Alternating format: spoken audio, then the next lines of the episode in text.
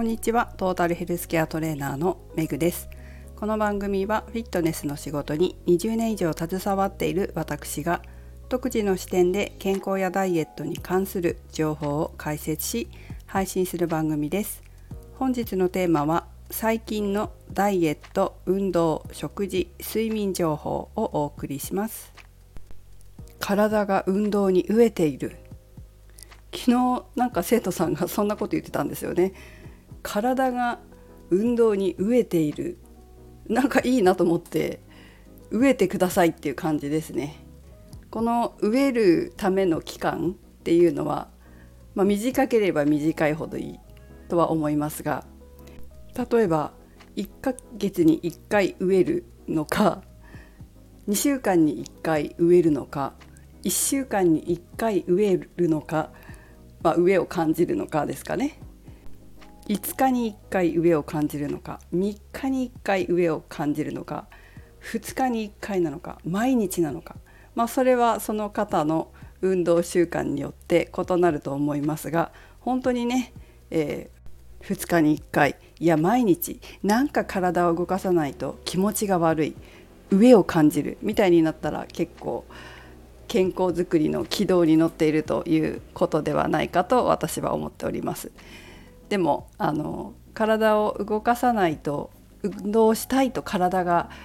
言ってると体が飢えてるということってすごく健康な証拠だなと思いますので皆さんも是非飢えを感じるような運動習慣を身につけていただければと思っております。でもそこまでいったらいいですよね。一生運動しようと思えると思うんですよ。運動の気持ちよさ運動の良さ運動のメリットを感じていればまあ年を重ねていっても運動習慣をそのまま継続できるのかなというふうに思います。さて、えー、今日はタイトルにもありましたように最近のダイエット運動食事睡眠情報ということで、まあ、運動は今の話だったんですけど食事に関してはこれはね昨日 Facebook とかにアップしたんですけどやっぱりこうセブンイレブンの健康系の食事販売っていうか商品の販売っていうかねそういうのがすごく進んでるなと最近思います。えー、ボディーボイス厳選ダイエットおすすめおやつというシリーズを勝手に作ったんですけど今回はサイクルミーというシリーズのプロテインクランチチョコビターを紹介しました。これミルクもあったんですけど個人的にビターの方が好きなのでビターを紹介しましたけどタンパク質が 12.7g もあって脂質 10.0g 糖質がま、炭水化物 8.6g なのでその内訳として糖質 5.8g 食物繊維 2.8g で、まあ、糖質も少ないし食物繊維も結構たくさんあっていいなというふうに思いましたね。食塩相当量も 0.45g で少ないです。これ私あのプロテインのチョコレートとかプロテインのクランチとかそういうプロテイン系のお菓子って得意じゃないんですよ。だから全面にプロテインの味が出てきちゃっていやなんかちょっと無理みたいなね まあちょっとすごく柔らかく言いましたけど美味しくないなっていうことなんですけど、まあ、美味しくないなと思って食べれなかったんですけどこのねセブンのサイクルミーのプロテインクランチチョコはチョコの味もちゃんとしてとても美味しかったです。食べやすいですねすごく。おすすめです。それからこのサイクルミーのシリーズは結構その健康系に合わせて作ってあるんですよね、まあ、食べたことある方とか調べたことある方いらっしゃるかもしれませんけど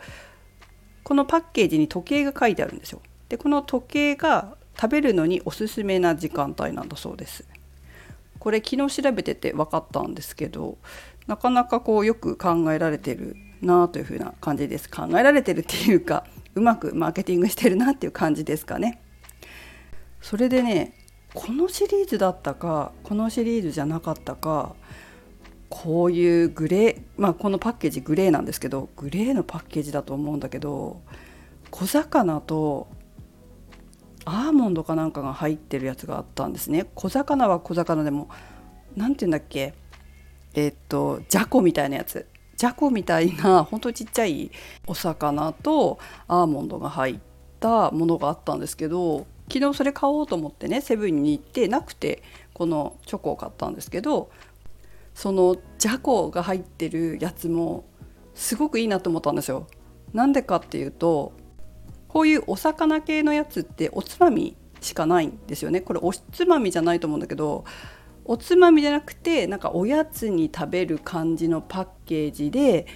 お魚が取れてカルシウムとかも取れるようなものってすごくいいなと思ってね。それで昨日あまた食べたいなと思って買いに行ったんですよ。そしたらなくて、まあ、このクランチチョコ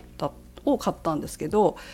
だからあれあの商品なんだっけ？なんていう名前なんだっけ？サイクルミーのシリーズの一つだったんだっけ？と思って調べたんですよ。でも調べたんだけど全然出てこなくて違うシリーズだったのかなって思ってすごい一生懸命セブンイレブン小魚アーモンドみたいな感じで調べても私がこ